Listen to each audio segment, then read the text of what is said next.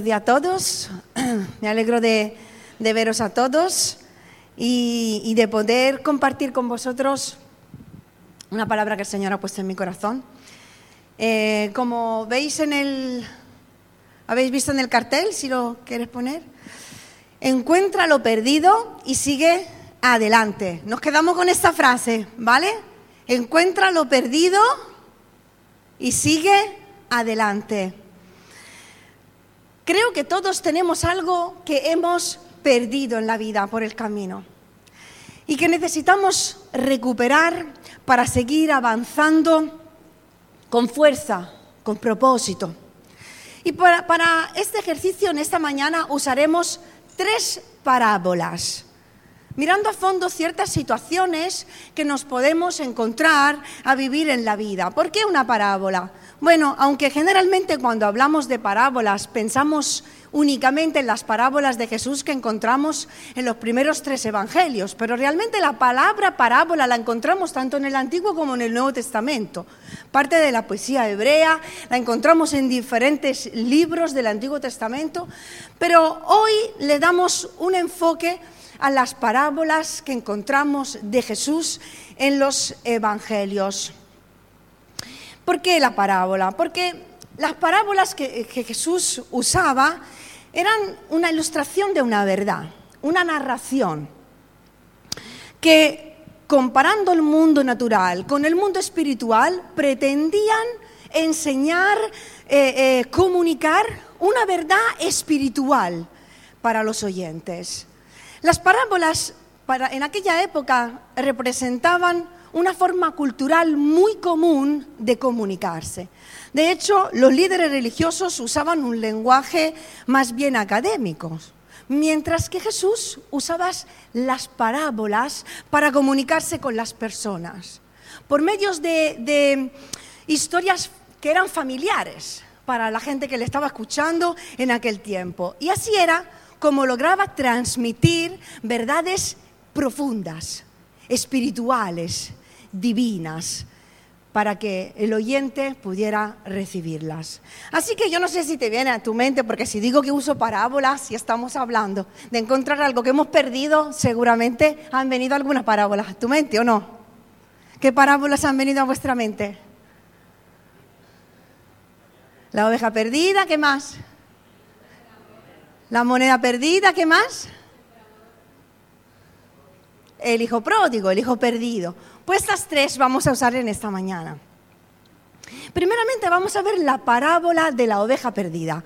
Si tenéis la Biblia o la tenéis en vuestro móvil, vamos a leer Lucas capítulo 15, del versículo 1 al 7.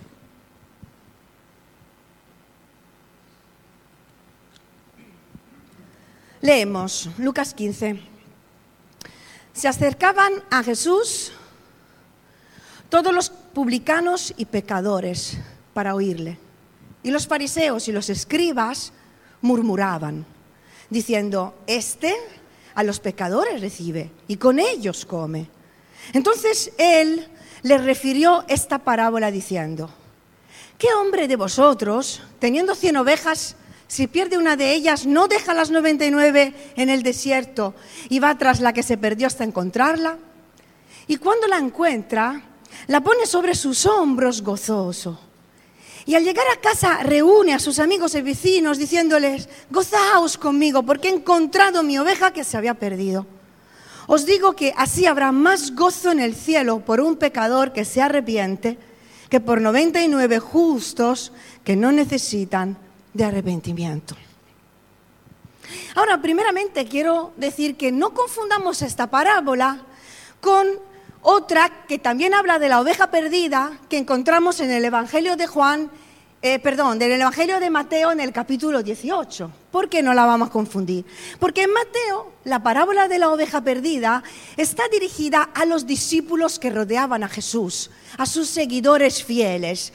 Y realmente la usó Jesús para resaltar el cuidado de Dios hacia sus hijos que se descarrían, que le dan las espaldas, que se alejan de él, a los que llama en ese contexto uno de mis pequeños, uno de estos pequeños. Sin embargo, aquí en el Evangelio de Lucas, esta parábola fue dirigida a los fariseos y a los escribas, que estaban murmurando contra Jesús porque le veía comiendo con los pecadores. De hecho, hemos leído en el versículo 1 que Jesús estaba rodeado de publicanos y pecadores que iban tras él. Pero fijaos que no dice que iban tras Jesús buscando un milagro. Dice que estaban rodeando y cerca de Jesús le seguían porque querían escuchar sus enseñanzas. Ellos estaban al lado de Jesús porque querían escuchar la palabra de verdad que Jesús tenía para sus vidas. Y el hecho de que Jesús se acercara a ellos, que los veía como injustos que necesitaban del perdón de Dios, como enfermos que necesitaban ser sanos, como personas que necesitaban de esas palabras de vida, esa actitud de Jesús de acoger, de recibir a todos, de aceptar a todos, molestaba a los religiosos. Por eso les criticaban y murmuraban contra Jesús. Así que esta parábola en este momento nace en respuesta a la actitud de los religiosos y de los legalistas que de alguna manera se sentían superiores a los demás. Y con esta parábola Jesús quiere mostrar primeramente el gran amor de Dios. ¿Cuántos dicen aleluya? Jesús quiso mostrar su gran amor por la humanidad entera, su compasión, su misericordia. Su corazón en contraste con el corazón del religioso que sí conocía la ley, pero que sin el amor nada servía lo que hacía. Y cada personaje en esta parábola y el mensaje tiene un significado. Verdaderamente yo me he puesto a estudiarlo en el profundo y tuve que borrar un montón de frases, si no hoy no termino porque hay muchísimos detalles, y muchos que no desconozco, de lo que no pueden hablar las parábolas. Pero sí que vamos a mirar brevemente cada personaje de esta parábola. El hombre. El hombre que deja las 99 y va a buscar a la oveja. ¿Quién es este hombre? ¿Quién es? Jesús. Representa Jesús, el pastor. ¿Y por qué el pastor es Jesús? Cuando Jesús apareció entre los hombres, reclamó el título de buen pastor. Aquí en Lucas es el pastor que sale a buscar a las ovejas. En Juan capítulo 10 es el pastor que muere por las ovejas. En Mateo es el pastor que cuida de las ovejas. En Ezequiel 34, 23 se profetizaba que Dios levantaría a un pastor que apacentaría a sus ovejas. Y las ovejas en este contexto, en este momento, ¿quién eran? Bueno, las ovejas representaban a la humanidad entera.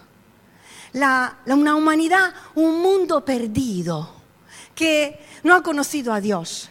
Aunque el hombre fue creado a imagen y semejanza de Dios, en el momento en el que las primeras ovejas creadas se descarriaron, pues entró el pecado en el mundo. Y al pecar, todos se descarriaron como ovejas y sin Dios viven como ovejas sin pastor, que necesitan a que su buen pastor les alcance y les perdone. Y dice que cuando la encuentra la pone sobre sus hombros y gozoso vuelve a su casa. Isaías 40:11 nos describe a Jesús como el pastor que cargará sus ovejas en sus brazos. El buen pastor Jesús se sacrificó como cordero, ofreciendo su vida, derramando su sangre por toda la humanidad. No necesitó derramar su sangre por los ángeles, por ese ejército celestial que estaba ya en el cielo. Él los dejó porque era la humanidad la que necesitaba de la sangre de Jesús y se sacrificó para salvar a la humanidad entera. Una, una, humanidad que sí, como dice, necesitaba de ese arrepentimiento, de reconocer su necesidad, de ser rescatados por el buen pastor por su condición de muerte eterna sin él.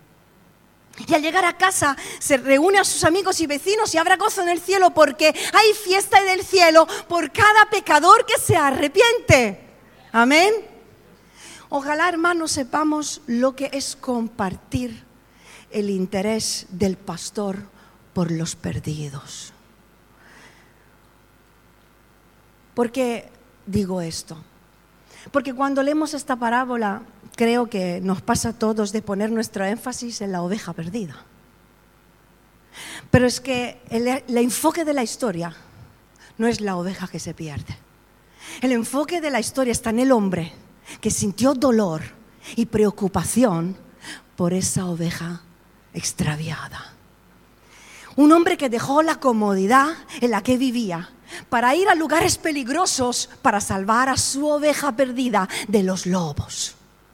El amor de Dios por la humanidad entera, que lo llevó a dejar su gloria para hacerse uno entre nosotros y vivir en los peligros de esta tierra por amor a ti, por amor a mí. ¿Cuántos dicen aleluya?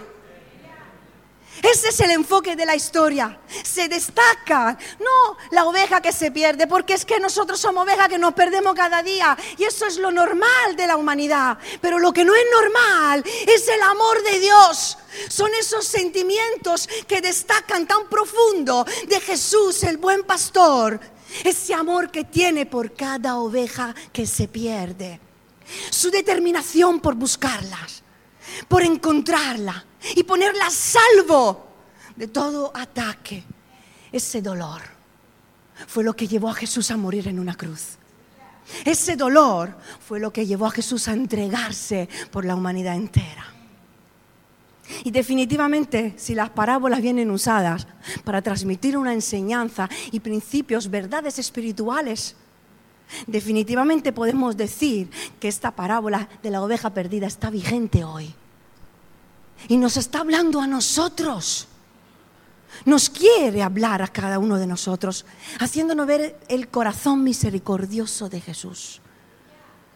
Si en esta mañana te identificas como la oveja perdida, que también puede ser, una oveja que se ha perdido porque todavía no ha sido encontrado y alcanzado por el amor de Jesús. Todavía no has conocido el corazón paternal de Dios.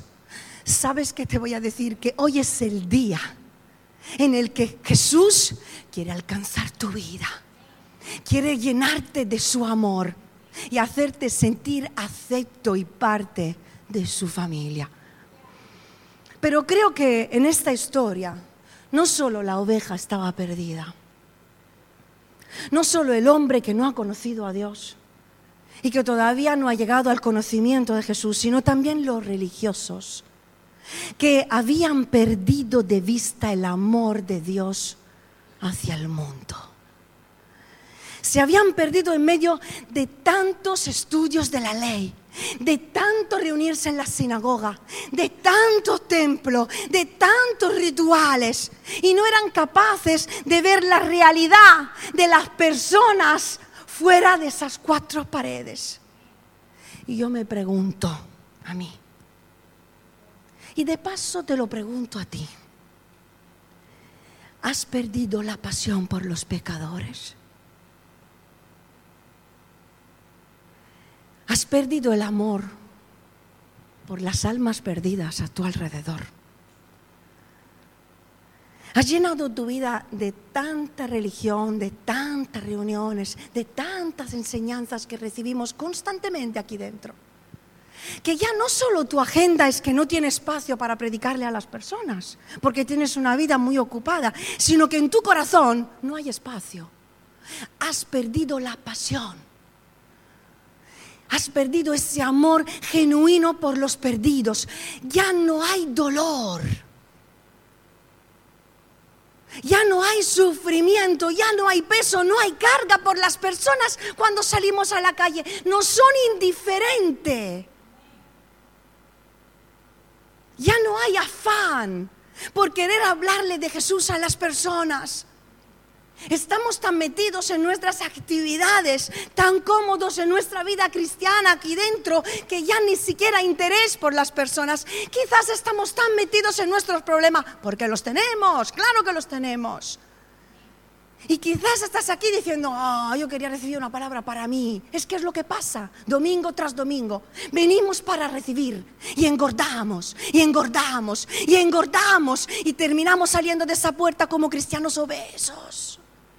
Y no compartimos con nadie la comida del gran banquete que Jesús preparó por nosotros. Quizás has perdido la perspectiva. Has perdido el propósito de tu vida como cristiano, como cristiana. Estamos más enfocados en las actividades hacia adentro que en lo que vive la gente fuera. ni siquiera, voy a decir una cosa, hermanos, que ya lo he compartido en diferentes foros. Ni siquiera, hermanos, nos molestamos cuando alguien viene que no es creyente y entra por esa puerta en alguna reunión. Ni siquiera nos molestamos en saludarle,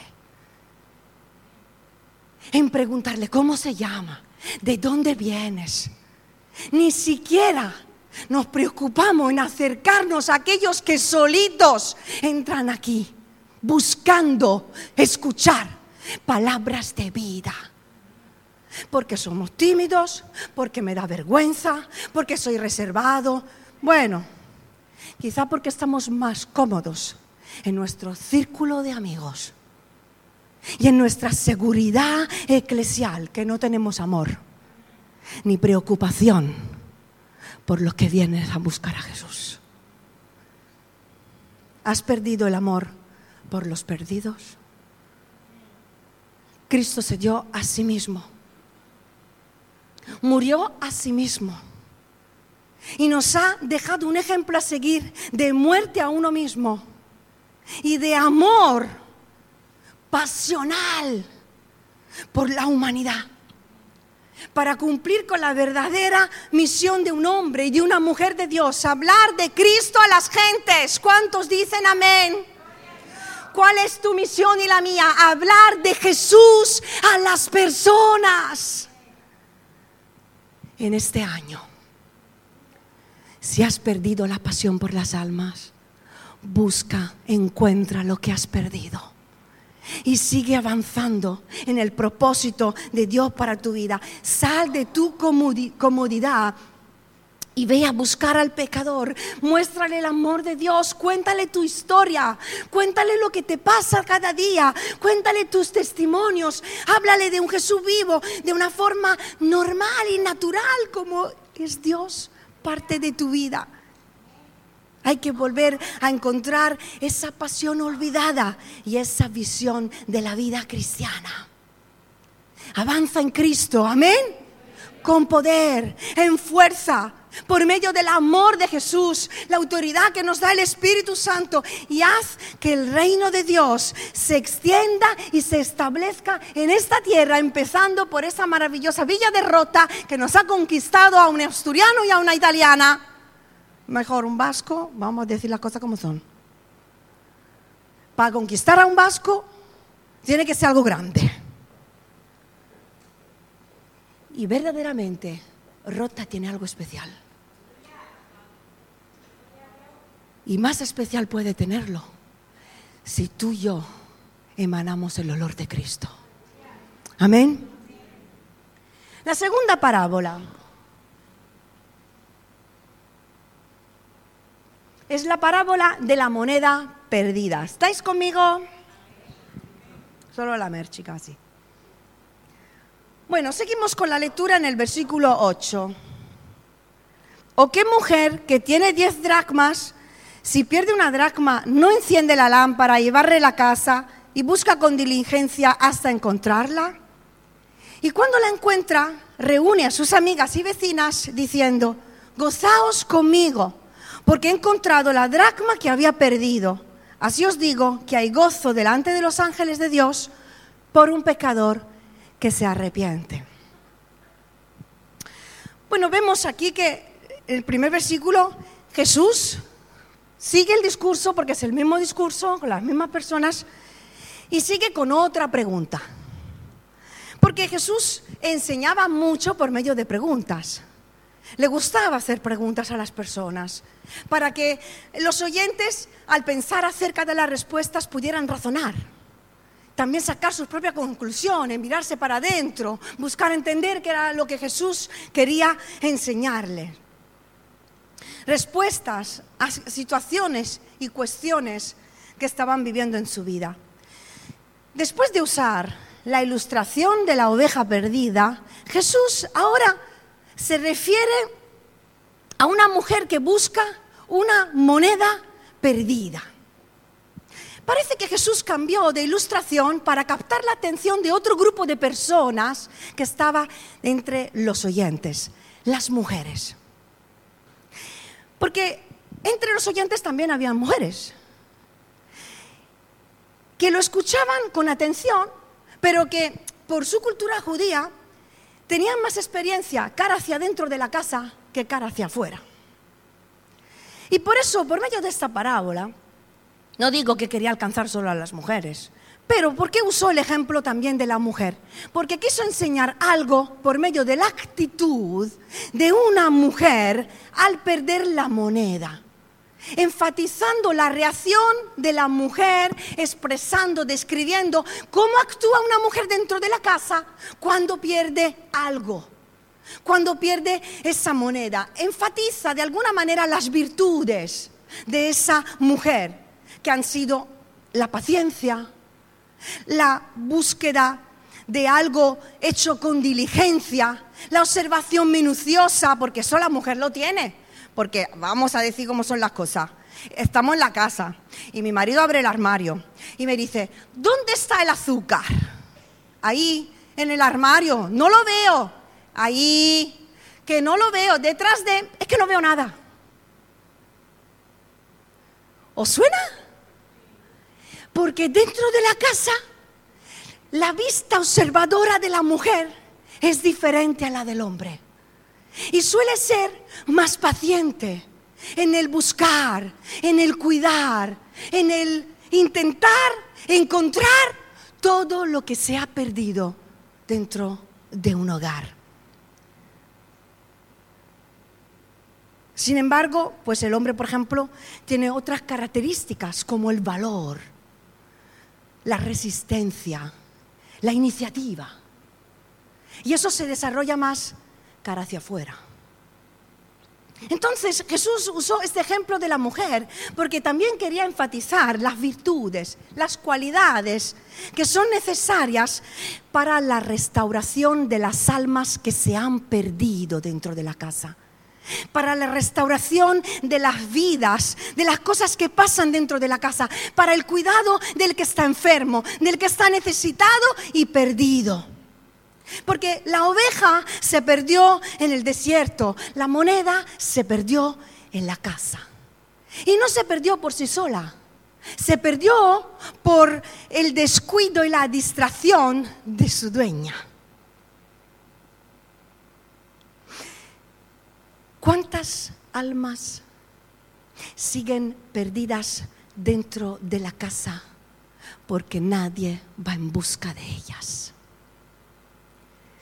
¿O cuántas personas que están en un hogar cristiano o que asisten a una iglesia, pero que no son salvas y siguen perdidas por nuestra indiferencia, por nuestra distracción? No digo que es nuestra responsabilidad la salvación de las personas, pero sí dentro del propósito de salvación hay quien predica, hay quien siembra, hay quien riega, quien salva. Pero para que alguien se salve, se ha escogido la locura de la predicación. ¿Cuántas veces estamos tan ciegos que no vemos las cosas donde están? Estamos tan distraídos que perdemos las oportunidades que el Señor pone en nuestra vida para ayudar a un necesitado. A veces incluso estamos tan centrados en nuestra vida, en nuestros planes, que acabamos perdiendo monedas. Y nos olvidamos el valor de cada moneda. Nos olvidamos el valor que tenemos nosotros para Dios. Nos olvidamos el propósito que el Señor tiene para nosotros. Nos olvidamos cuál es nuestro rol también dentro de la casa. Y nos olvidamos lo que podemos dar porque lo hemos recibido. Este frontal para esa mujer significaba el compromiso, la relación matrimonial. Y puede que hayas perdido alguna pieza clave en tu compromiso con el Señor. Y hay que encontrarla para restaurar tu relación con Dios. ¿Has perdido la esperanza? ¿Has perdido la paciencia? ¿Has perdido la fe? ¿Has perdido el esfuerzo en buscar a lo que habías perdido? ¿En mantener tu relación firme delante de Dios y tu compromiso con el Señor? La mujer buscó la moneda hasta encontrarla. Esto significa que la moraleja de esta parábola es que no se debe dar por sentado, escucharme, no se debe de dar por sentado que las cosas que se hayan perdido estén perdidas para siempre. ¿Verdad? ¿Has dejado de orar? ¿Has dejado de clamar? ¿Has dejado de luchar por algo? ¿Por tu matrimonio? ¿Por una relación? Por tu cónyuge, por tus hijos, por tus padres. Has dejado de hablarle del Señor a tus vecinos. Has dejado de luchar por una situación en tu trabajo, por una situación económica. Has dejado de luchar por tus familiares inconversos. Has dejado de creer que Dios podía cambiar esa situación en tu vida. Has dejado de orar y clamar por esa promesa que Dios te había dado. Has dejado de esperar en la, en la fidelidad de Dios en tu vida. Has perdido algo de, monedas en tu compromiso con Dios, que has dejado de buscar la santidad, has dejado de ser radical con las cosas del mundo, has dejado algo que se perdiera en tu relación con Dios. ¿Acaso has dejado de creer en el poder de Dios? En el amor de Jesús.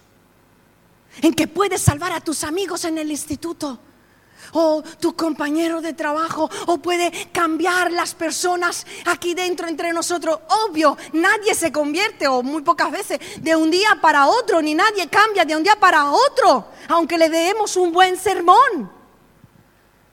Por eso el Señor necesita de personas insistentes, que perseveran, constantes, esforzados, que avanzan hacia el cumplimiento de Dios y la salvación de las personas hasta recibir la respuesta que está buscando. Buscar hasta encontrar significa seguir avanzando, hermanos. Seguir orando. Seguir llamando a la puerta del cielo.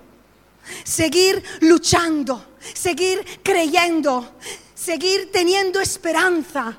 Siendo esforzados mirando de forma minuciosa hasta hallar lo que tu alma busca, hasta ver la respuesta de Dios, hasta recibir lo que has perdido.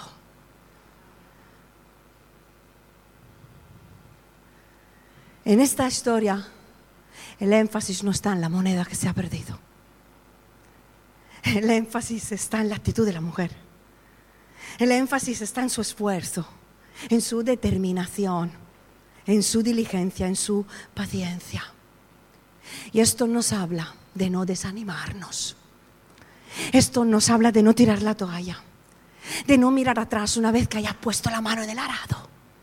Avanza, sigue adelante sirviendo a Dios Sigue adelante amándole, aunque estés pasando por prueba, por dificultades, aunque todavía no haya llegado la respuesta, aunque no veas lo que has esperado, sigue avanzando hacia la meta.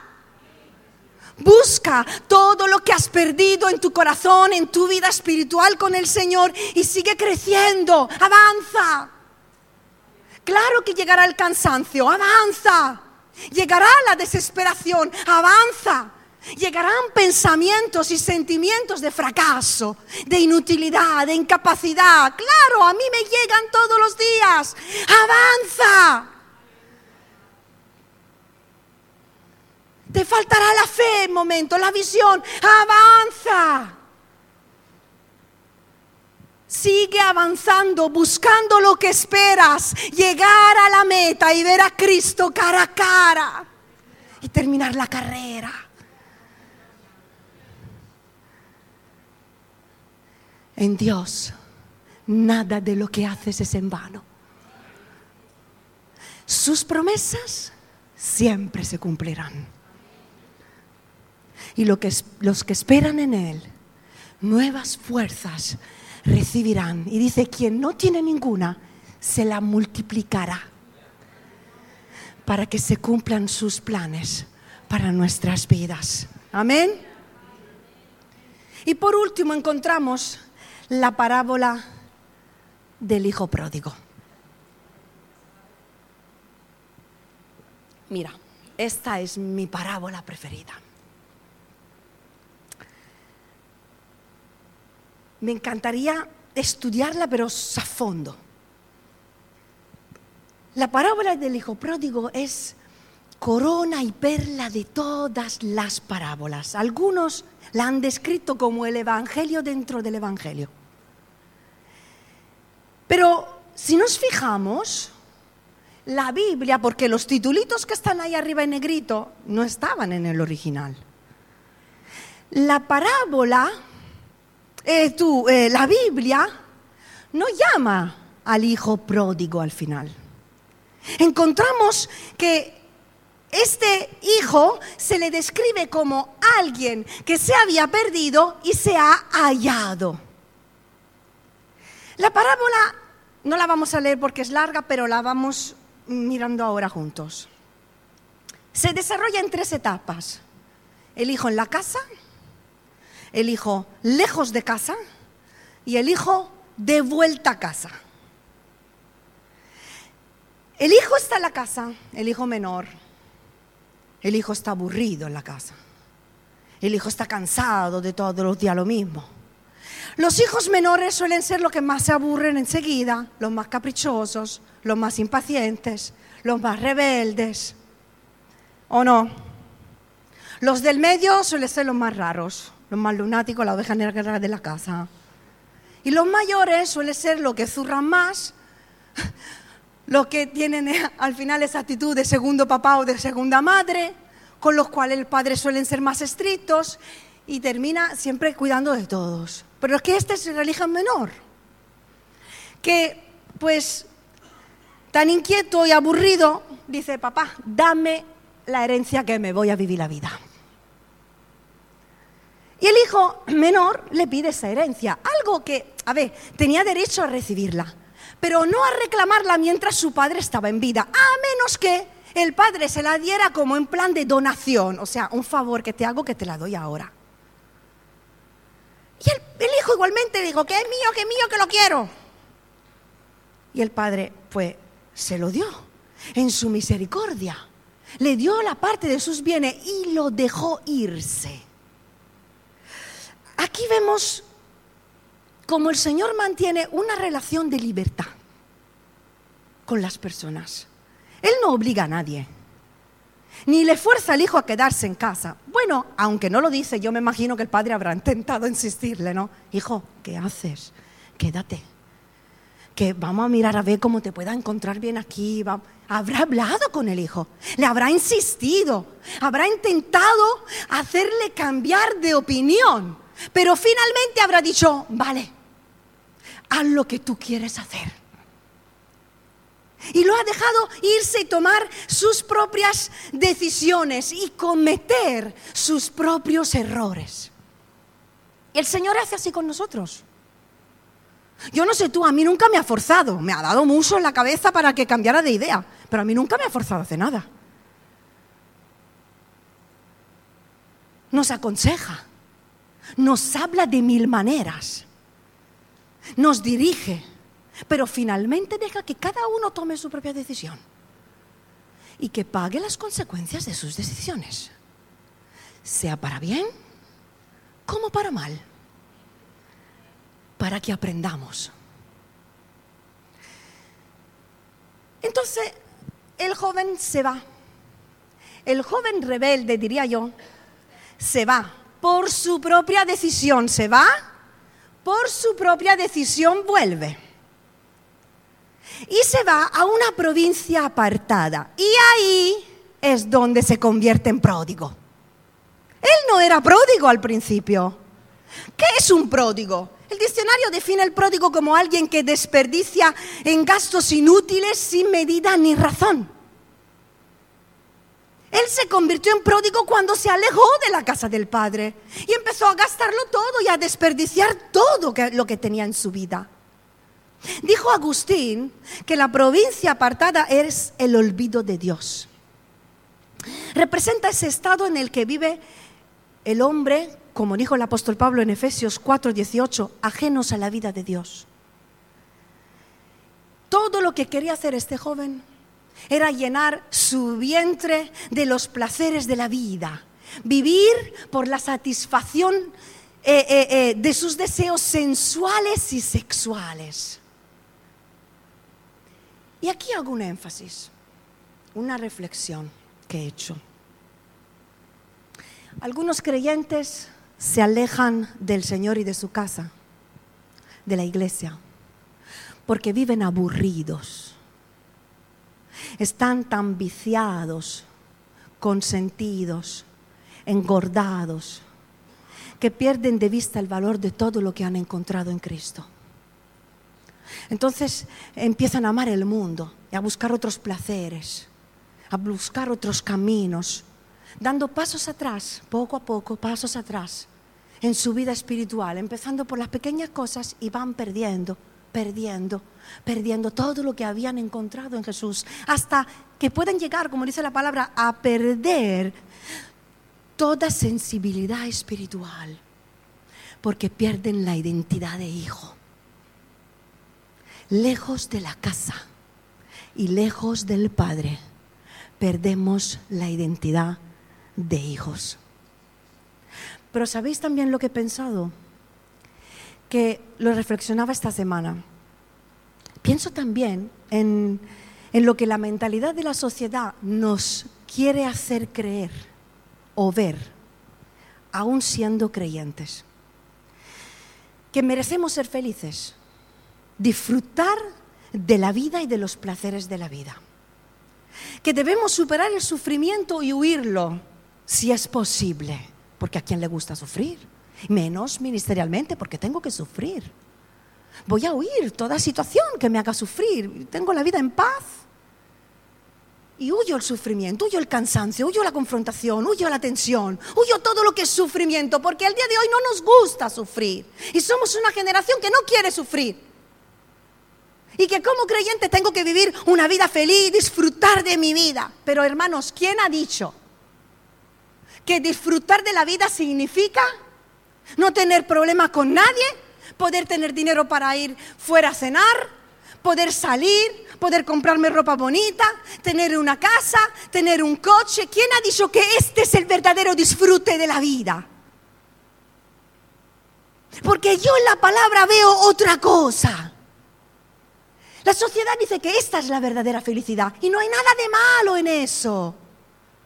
Pero es que lo que yo veo en la palabra mirando, por ejemplo, entre muchos, la vida del apóstol Pablo. Lo tenía todo. Tenía familia, tenía trabajo, tenía reconocimiento, tenía títulos, tenía herencia, tenía estudios. Lo tenía todo, pero renunció a todo ello por amor a Cristo los estimó como basura en comparación con el conocimiento de Cristo. Está ahí si lo tengo bien, pero es que si tengo que sufrir por perderlo, prefiero sufrir y vivir por Cristo. Porque hermanos, la verdadera vivida, la verdadera vida vivida y el verdadero disfrute de la vida como creyente está en hacer la voluntad de Dios y en amarle y en servirle con todo nuestro corazón. ¿Quién dice amén? Yo cuando terminaré mi vida, no habré recibido todo lo que he querido en esta tierra, pero yo diré, he disfrutado de mi vida. La he disfrutado sirviendo a Dios a tope, en todo lo que he podido, en cada momento libre que he tenido, en cada persona, cualquier cosa que he hecho, eso es disfrutar la vida poder servir a Dios, poder amarle, poder hacer cosas para Él. ¿Y para ti qué significa disfrutar de la vida? ¿Te encuentras que huyes del sufrimiento cuando se presentan situaciones difíciles para servir a Dios? ¿Cuántos empiezan a servir y al pequeño problema, discusión, tensión o lo que sea, dejan de servir? Prefiero vivir en paz y no hacer nada, estar tranquila, tranquilo. Estamos huyendo. ¿Qué significa disfrutar la vida para ti? La mentalidad de la sociedad te está llevando a creer cómo piensa el mundo. Volvemos al origen. Hemos perdido la visión, hemos perdido la perspectiva de una vida cristiana. Vuelve a reencontrar tu identidad de hijo, tu verdadera misión como creyente en esta tierra. Amén. El hijo menor consumió sus bienes con rameras. Pero vemos que llega un punto en el que lo pierde todo. Porque la desgracia hace entrar en razón. Y a veces necesitamos tocar fondo para darnos cuenta de dónde hemos llegado, de nuestra condición. Porque hay como una venda que nos tiene ciego y no nos hace ver lo que estamos haciendo y cómo estamos actuando. Y cómo estamos viviendo nuestra vida. Y nos tiene como en un estado de sueño o de muerte espiritual. Y vemos que cuando aún estaba lejos de la casa, su padre le vio. Y parece ser que el padre le vio al hijo antes de que el hijo le viera al padre. El padre le vio al hijo antes de que el hijo le viera al padre. Y esto nos habla de un Dios que ve. Un Dios que lo ve todo, cuyos ojos están sobre nuestra vida siempre. Aunque nosotros estemos lejos de Él, sus ojos de amor nos vigilan. Qué bueno es el Señor. Él lo estaba esperando. Y el hijo tan fatigado, cansado, que no podía ni correr. Sin embargo, el padre quizás ya en edad avanzada pues dice que movido a misericordia, corre hacia el Hijo y le llena de besos. Eso de movido a misericordia implica que los órganos vitales del Padre se conmovieron. Su corazón empezó a latir fuerte. Se emocionó tanto que se levantó y empezó a correr hacia el Hijo. Y el pródigo se había preparado todo un discurso que le iba a hacer al Padre pero no llegó a expresar todo lo que se había preparado. Porque los besos del Padre lo ahogaban y no le dejaron decir lo que no tenía que decir. El Padre, el Hijo le dijo, Padre, he pecado contra el cielo y contra ti, y ya no soy digno de ser llamado tu Hijo. Y aquí es donde el Padre le dejó terminar el discurso. Él iba a decirle, hazme como uno de tus jornaleros. Estaba, iba a buscar identidad de algo, o sea, no voy a ser hijo, pero por lo menos hazme un jornalero. Buscaba encontrar un lugar. Pero el padre, el padre, al ver su vuelta a casa, su arrepentimiento, lo restableció en su condición de hijo. Olvidó su pasado, lo aceptó entre sus brazos de amor. Le quitó los trapos que tenía y le puso una vestidura nueva que representa la justicia de Cristo hacia el pecador arrepentido. Le puso un anillo al dedo, señal de autoridad y de seguridad.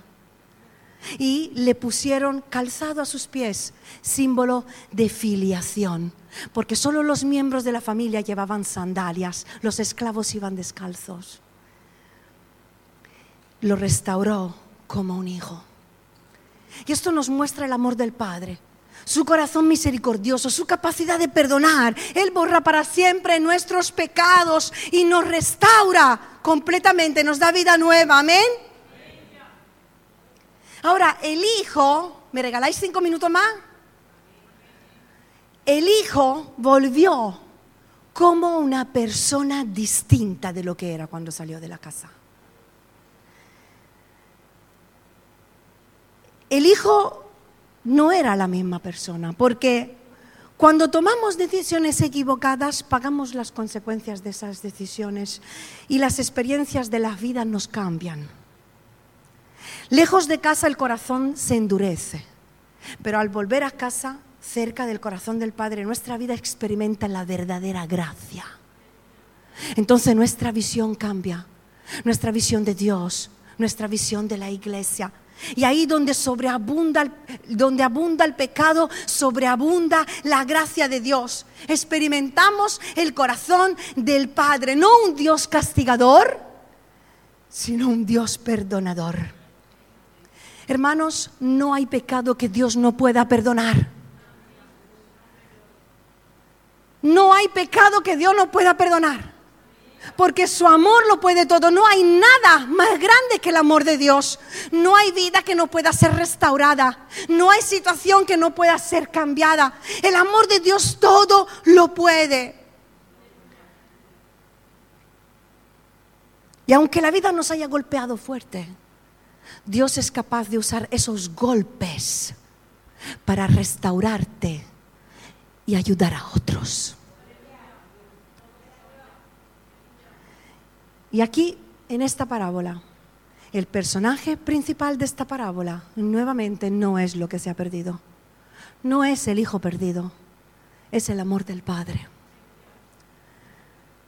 Un Padre que destaca por su misericordia, su compasión. Y aquí quiero dar dos minutos, dos minutos quiero dar un énfasis en otro personaje que está en esta historia. ¿Quién es? El hijo mayor regálame dos minutos para el hijo mayor. Porque también aparece este personaje. El hermano mayor representa a un fariseo que no acepta la entrada del gentil en la casa. Pero puede representar un creyente de hoy en día, de toda la vida, al que podemos llamar religioso, legalista, o un creyente de toda la vida el hijo mayor había perdido el amor, el gozo de la vida cristiana, el disfrute de la coinonía con los hermanos. Pensaba que podía vivir solo en la casa y que no necesitaba del hermano. Al principio de la historia, el hijo menor estaba lejos de la casa pero el mayor, aunque se había quedado en el hogar, nunca se sintió en su casa.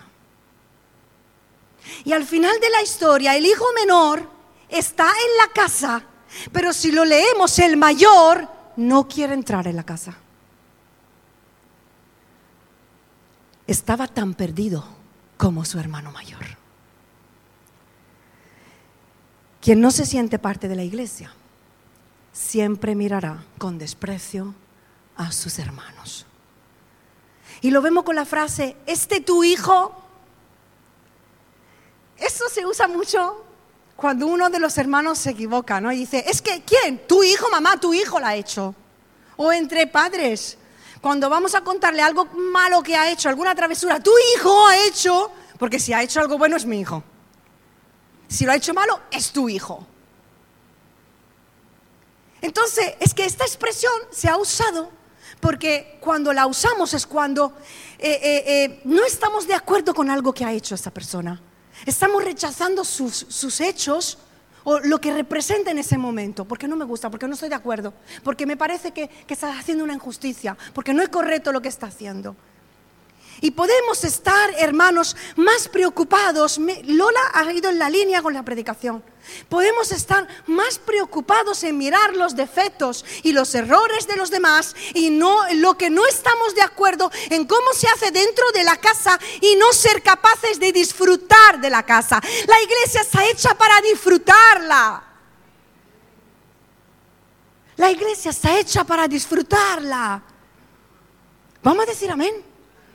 La iglesia está hecha para disfrutarla. ¿No estáis convencidos? La iglesia está hecha para disfrutarla. Claro que hay cosas que se pueden hacer mejor o peor. Claro que hay defectos, los tenemos todos. Pero la iglesia está hecha para disfrutarla. es una familia que Dios nos ha regalado. Quizás este hermano mayor, pienso que puede que haya quedado atrapado en los recuerdos del pasado con su hermano, en una herida que el hermano dejó dentro de su alma. Porque yo me imagino que como hermano mayor haya intentado hacer lo mismo que el padre. No te vayas, quédate, ¿qué estás haciendo? Y el hecho de que el hermano menor se fuera le dolió al hermano mayor. Yo recuerdo cuando me aparté en mi juventud, mi hermano mayor no me podía mirar en la cara. Estaba dolido y ese dolor le llevaba al enfado porque no sabía cómo expresar la decepción cuando me veía. Y ese hermano quizás se quedó, se quedó atrapado en los recuerdos del pasado, en esa herida que el hermano había dejado en él, esas palabras que seguramente le había dicho, que se quedaron marcadas en su alma. Si esto es lo que te ha pasado a ti con alguien, abandona el pasado. Perdona las ofensas, avanza. Pídele a Dios que sane tus heridas sigue siendo ese hombre, ese hermano mayor, seguía siendo un hijo, pero huyó de la intimidad de la casa. Seguía siendo hijo, pero se quedó fuera, no quiso entrar a celebrar. Porque estaba huyendo del vínculo familiar. Del sentimiento, había perdido el sentimiento de pertenencia, del querer estar. Estaba en la iglesia físicamente, pero no era parte de la iglesia y de la vida de iglesia. El hermano mayor había perdido el enfoque, la filiación. Estaba engañado por la herida, por los recuerdos, por la religiosidad, por pensar en su razonamiento como se tenían que haber hecho las cosas. Y no pudo disfrutar de la casa. Sabéis, el último ruego de esta parábola no es hacia el hijo perdido menor es hacia el hijo mayor. Y no sabemos si volvió en sí o no. No hay hijos únicos en la iglesia. No hay plenitud en vivir solos la vida cristiana. Aunque tengamos nuestra relación con el Señor cada día, no hay contentamiento si nos perdemos mirándonos unos a otros y si pensamos poder vivir la vida solos. Sé parte de la familia a la que Dios te ha hecho parte. Disfruta de la iglesia. Supera el pasado, abandona las heridas, olvida lo anterior. Sé sano, sé sana y avanza. Avanza en tu vida cristiana. Si eres hijo menor, déjate cuidar por los que llevan más tiempo que tú en el Señor. Y si eres un hijo mayor, cuida de las personas más nuevas y más débiles. En estas tres parábolas, el énfasis no está en lo que se ha perdido, sino en quién lo ha encontrado. La oveja perdida fue encontrada por el buen pastor que lo amó hasta el final. La moneda perdida fue encontrada por la insistencia y la determinación de la mujer en su búsqueda. Y el hijo perdido volvió a su estado de hijo cuando se encontró de nuevo en casa y entre los brazos del Padre.